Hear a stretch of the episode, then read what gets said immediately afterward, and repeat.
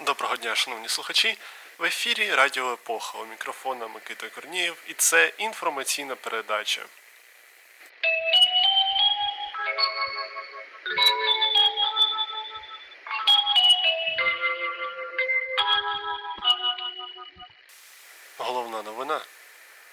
Триває війна між коронавірусом з одного боку, українською владою з іншого боку, і населенням України з третього боку. Минулого тижня стало відомо, що американська фармацевтична компанія Pfizer підписала договір про постачання до України 10 мільйонів доз вакцини проти коронавірусу. Президент України Володимир Зеленський підкреслив, що переговори з Pfizer за його особистим дорученням проводив керівник Офісу президента Андрій Єрмак. За інформацією міністра охорони здоров'я України Максима Степанова, перші партії американської вакцини прибудуть в Україну вже у травні-червні, і це не враховуючи 117 тисяч доз вакцин, на які Україна розраховує згідно умов глобальної програми COVAX. Вакцини мають стати Україною у нагоді, адже минулого тижня наша країна вийшла на перше місце серед країн Європи за темпами поширення COVID-19. Цю невтішну статистику можна дещо полегшити, якщо вважати Туреччину частиною Європи, адже ця країна знаходиться на три рядки вище за Україну у турнірній таблиці чемпіонату світу з коронавірусу, де наша батьківщина тримається на сьомій сходинці. Нагадаємо, що майже всі регіони України наразі знаходяться у помаранчевій або червоній зонах. Аби трохи полегшити страждання бізнесів у зонах з найбільш жорсткими обмеженнями, президент Зеленський підписав закон про виплату допомоги бізнесу у регіонах червоної зони карантину. Тепер ФОПи та наймані працівники, які були змушені припинити свою діяльність через локдаун у червоних зонах, отримують із держбюджету одноразову виплату у розмірі 8 тисяч гривень. Голова МОЗ Максим Степанов очікує, що за умови дотримання карантинних обмежень темпи зараження ковідом сповільняться після 15 квітня, але вже на травневі свята варто очікувати чергове підвищення темпів поширення коронавірусу.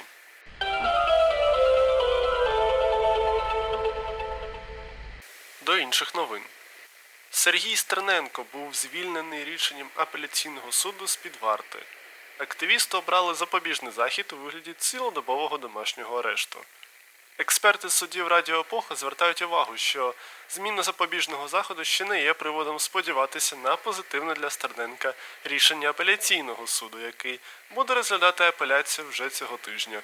Також переведення Стерненка з СІЗО під домашній арешт точно не сприяє покращенню ситуації у справах Антоненка, Кузьменка, Дугарь, а також громадських активістів, яких так само тримають під цілодобовим домашнім арештом за участь в акціях протесту проти несправедливих рішень судів у справах цих самих Стерненка, Антоненка, Кузьменка та Дугарь.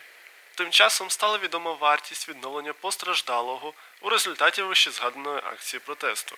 За інформацією Державного управління справами, що було надано на запит Радіо Свобода, вартість робіт з відновлення будівлі Офісу президента складає 1 мільйон 571 тисяча 610 гривень.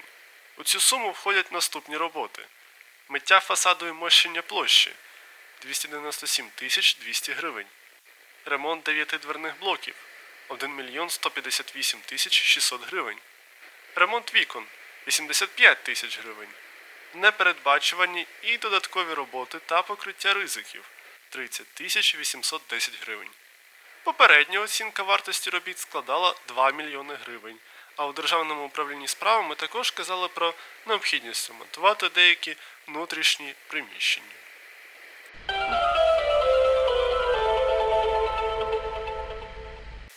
Президент України Володимир Зеленський підписав закон про народовладдя через всеукраїнський референдум. Згідно із законом, предметом всеукраїнського референдуму можуть бути питання про внесення змін до розділів 1, 3, 8 Конституції України, питання загальнодержавного значення, питання про зміну території України за умови збереження територіальної цілісності нашої держави, а також про втрату чинності тим чи іншим законом України або окремими його положеннями. Не можуть бути предметом всеукраїнського референдуму питання, що суперечать положенням Конституції України, загальновизнаним принципам і нормам міжнародного права, питання щодо скасування чи обмеження конституційних прав і свобод людини і громадянина, питання спрямовані на ліквідацію незалежності України, порушення державного суверенітету та територіальної цілісності України, створення загрози національній безпеці. Не можуть виноситися на референдум і питання податків, бюджету, амністії, а також ті, що перебувають у відданні органів правопорядку, прокуратури чи суду. Також зазначається, що референдум не може проводитися одночасно з виборами, а виноситися на референдум може лише одне питання. Референдум не підмінятиме роботу Верховної Ради щодо ухвалення законів.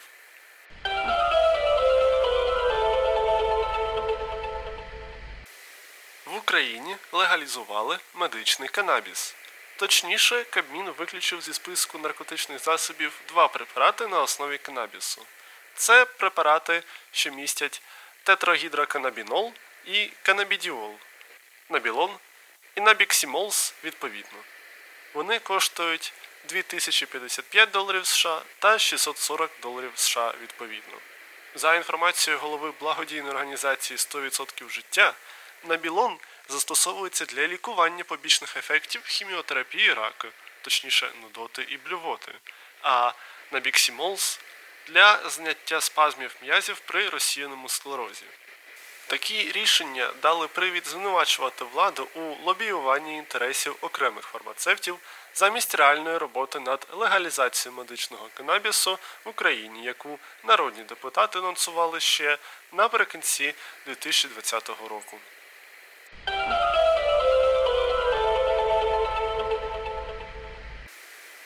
Всі українці занепокоєні через присутність російських військ неподалік кордону з Україною. Про ці події одним рядком.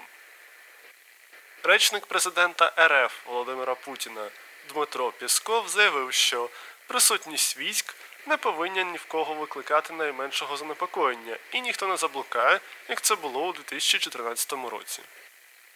Екс-президент України Леонід Кравчук пообіцяв стріляти по російських солдатах з власної зброї, якщо ті з'являться неподалік його дому. Нинішній президент України Володимир Зеленський відвідав передову для підтримки бойового духу військових. За це у соцмережах президента назвали рядовим жартівником у прямому та переносному сенсах. Дослідницька група Conflict Intelligence Team виявила неподалік від кордону з Харківською та Луганською областями у Воронезькій області польовий табір російських військ. На думку експертів, частина військ була стягнута з регіонів Росії, що не знаходяться поблизу українського кордону, і дислокація має скоріш наступальний, ніж оборонний характер. Коментуючи візит Зеленського на передову, заступник голови адміністрації президента РФ Дмитро Козак заявив, що початок бойових дій на Донбасі буде початком кінця України. У відповідь на заяву Зеленського про те, що вступ до НАТО буде єдиним шляхом до закінчення війни на Донбасі, представник МЗС Росії Марія Захарова зазначила, що це приведе до незворотніх наслідків для української державності та ескалації на Донбасі. У Європарламенті пропонують ввести жорсткі санкції проти Росії у випадку загострення у війни проти України. Мова йде про замороження рахунків російських олігархів, відключення РФ від платіжної системи SWIFT та замороження будівництва Північного потоку.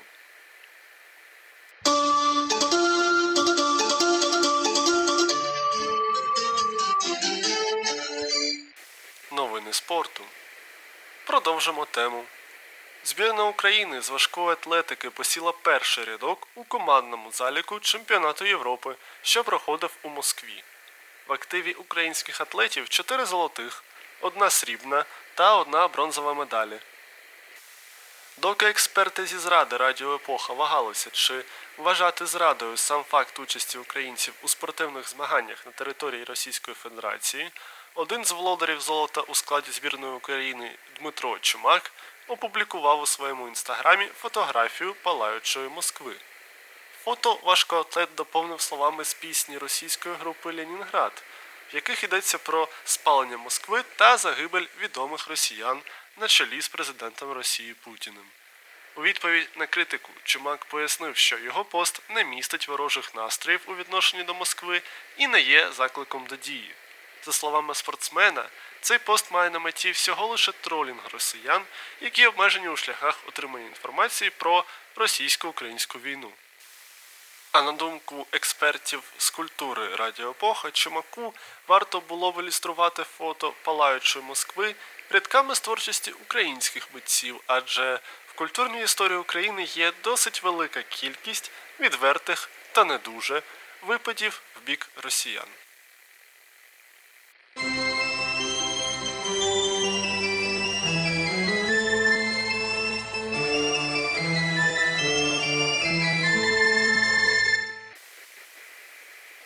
Зрозуміємо, якщо вас вже мутить від кількості згадок про Росію у цьому випуску інформаційної передачі. Щоб виправити ситуацію, ми поспішаємо запросити у студію нашу улюблену запрошену експертку Катерину Морозову з черговою порцією цікавинок. Катерино, Вітаю вас, шановні слухачі! І сьогодні я зі своїми новинами спробую побути для вас пігулкою фесталу. Почну з колаборації, про яку ми раніше не знали, але на яку завжди чекали. Ще не кожен з нас в дитинстві захоплювався конструкторами і, зокрема, конструкторами Лего. Я особисто пам'ятаю у себе дві величезні такі тематичні коробки, а також декілька е, малих наборів, з яких я збирала все підряд та ліпила куди трапиться. Так от, в Adidas, або, як кажуть в англомовних странах Adidas, теж зростали поціновувачі шведських конструкторів, які підросли та вирішили зробити колаборацію року. Модель Adidas Ultraboost DNA та Lego Plates дозволяє зібрати три фірмових полоски Adidas за допомогою типових деталей одноіменного конструктора. Самі кросівки також оформлені у найкращих традиціях Lego. А буквально тижнем раніше мережа бурхливо обговорювала іншу пару кросівок, яка була представлена репером Lil Nas X разом з креативним агентством Mischief. Вони випустили модель Satin Shoes взуття сатани. У кожній парі Nike Air Max 97 нібито міститься крапля людської крові, що змішана з чорнилами. А прикрашає це все пентаграма та цитата з Біблії, що відсилає до сатани. Nike, з якою це не узгодили, це не сподобалося, і спортивна компанія висунула позов. Переходимо до наступної новини. Поки деякі користувачі дронів ще намагаються пристосувати ці для доставки їжі, сінгапурська компанія Otso Digital пішла більш традиційним шляхом. Вона розробила роботів Camello, які під час пандемії коронавірусу доставлятимуть людям придбані продовольчі товари та посилки. Роботи виглядають схожими на портативні холодильники, оснащені 3D-сенсорами, камерою і двома відсіками, в яких можна перевозити до 20 кг речей. Роботи доставляють від 4 до 5 замовлень будні дні та працюють до обіду в суботу. Користувачі, які захочуть скористатися роботом, повинні будуть забронювати місця на доставку та отримують у спеціальному додатку сповіщення, коли робот під'їде до місця видачі. Зазвичай це фоє багатоквартирного будинку. У компанії також зазначили, що роботи Камело будуть використовувати ультрафіолетове світло для дезінфекції після кожної поїздки. В Індії двох чоловіків заарештували за те, що вони навчили мавп красти гроші. Індійська поліція затримала в Нью-Делі двох громадян, які грабували перехожих за допомогою двох дресированих мавп. Злодіїв схопили після звернення постраждалого, у якого ці четверо друзів Оушена вкрали 6 тисяч рупій або ж приблизно 80 доларів. За словами правоохоронців, коли жертва сиділа в авторікші, чоловіки увійшли та попросили одну мавпу сісти на переднє сидіння, а іншу на заднє. Вони тим часом забрали гроші, які були у жертви в гаманці, і втекли разом з мавпами. Правоохоронці запідозрили, що ця банда стоїть і за іншими подібними крадіжками. Шахраї були заарештовані на автобусній зупинці разом зі своїми спільниками. Тепер місцеві правоохоронці шукають третього члена банди, а приматів буде відправлено до центру порятунку тварин. Експерти з кримінальних схем Радіо Епоха зазначають, що така схема пограбування стара як світ, однак наявність в ній тварин змінює справу. Коли досвід індійських шахраїв переймуть інші, можемо чекати на собак-поводирів, які заводять не туди, а також свиней, що непомітно підмінятимуть знайдені трюфелі на гливи. І на цьому я вже бува хотіла передавати слово Микиці, проте я чую, що наразі до ефіру проривається наш кореспондент Василь Полянський. Василю, вам слово.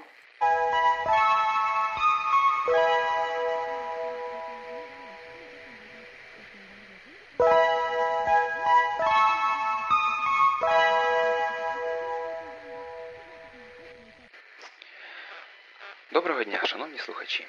Сьогодні поговоримо про корупцію під час ковіду і як невдалий SMM може завдати удар по репутації. Далі детальніше. Як повідомляє Анса, мера одного з італійських муніципалітетів Антонія Носеру затримали за підозрою у корупції. Саме його підозрюють у впливі на публічні закупівлі, щоб контракти отримували ті чи інші компанії в обмін на відкат на його користь. Окрім цієї звичної для нас корупційної схеми, меру інкримінують і досить характерне для сучасності порушення. Пана Насеру підозрюють у тому, що у періоди дефіциту він передав близько 2000 медичних масок, що призначалися для будинків для літніх людей і аптек співробітникам мерії та своїм родичам. Чесно кажучи, я не знаю, за який з цих злочинів пан мер отримає більш серйозне покарання. Цим проблеми італійських мерів не закінчуються. Як повідомляє Рома Тудей, мер Рима Вірджинія Раджі стала мішенню для жартів у мережі після того, як поширила на своїй сторінці у Фейсбук рекламне відео, в якому замість колізею показана арена у французькому місті Нім. Справа в тому, що у 2023 році в Римі відбудеться велике змагання з гольфу з найкращими гравцями світу. І мерія підготувала рекламний ролик, що й поширила пані Раджі. Користувачі соцмереж відзначають, що досить непрофесійно керувати вічним містом і навіть не знати, як виглядає один з символів не тільки Риму, але й всієї Італії. Згодом відео на сторінці замінили. Замість колізею в нього додали одну з римських церков. Ось такі справи. Дякую за увагу. З вами було Європейське бюро Радіо Епоха. Нехай щастить!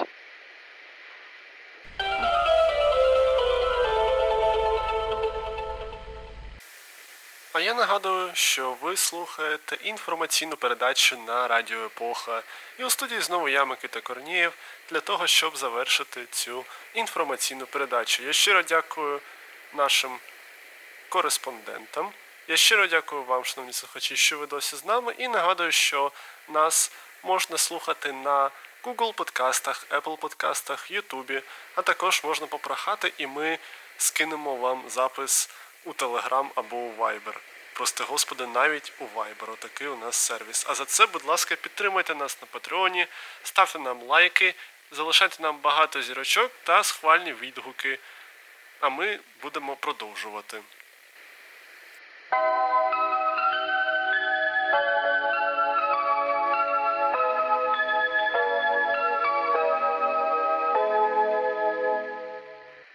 В ефірі улюблена рубрика наших бабусь Народна погода. 14 квітня. Марія. Якщо в цей день розлилися річки, то виросте багато трави. Якщо лід на Марію швидко сходить, то рік буде легким та вдалим. 18 квітня. Вітряний федул. Якщо на Федула залишилось зовсім мало снігу, то час починати пахати у прямому сенсі. Якщо в цей день співають глухарі, ті, що птахи, а не мінти, то варто чекати на гарну погоду. Далі подія тижня. 14 квітня 1768 року послушник Матронинського монастиря Запорожець Максим Залізняк разом із сотником Уманської надвірної міліції Іваном Гонтою розпочали козацько-селянське національно-визвольне повстання в правобережній Україні, яке тривало з 1768 року по 1769 рік і увійшло в історію як Коліївщина. Повстання було спровоковано гнітом українського населення в Речі Посполитій на релігійному та національному ґрунті. Повстанці виганяли унійних священників, а також винищували римо-католицьке та єврейське населення в Київському і Братславському воєводствах. Коліївщина була придушена російськими військами за участі коронних військ та війська Запорізького низового. Ватажки були заслані на далекий схід або страчені.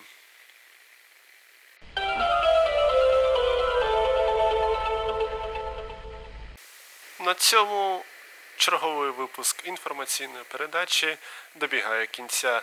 Ще раз дякуємо вам за прослуховування, шановні слухачі. З вами у студії були Катерина Морозова, Василь Полянський та Микита Корнієв. До зустрічі наступного тижня. Але якщо ви наш патрон, то ви вже знаєте, який сюрприз на вас чекає. Що ж, почуємося на хвилях Радіо Епоха. Тримайтеся!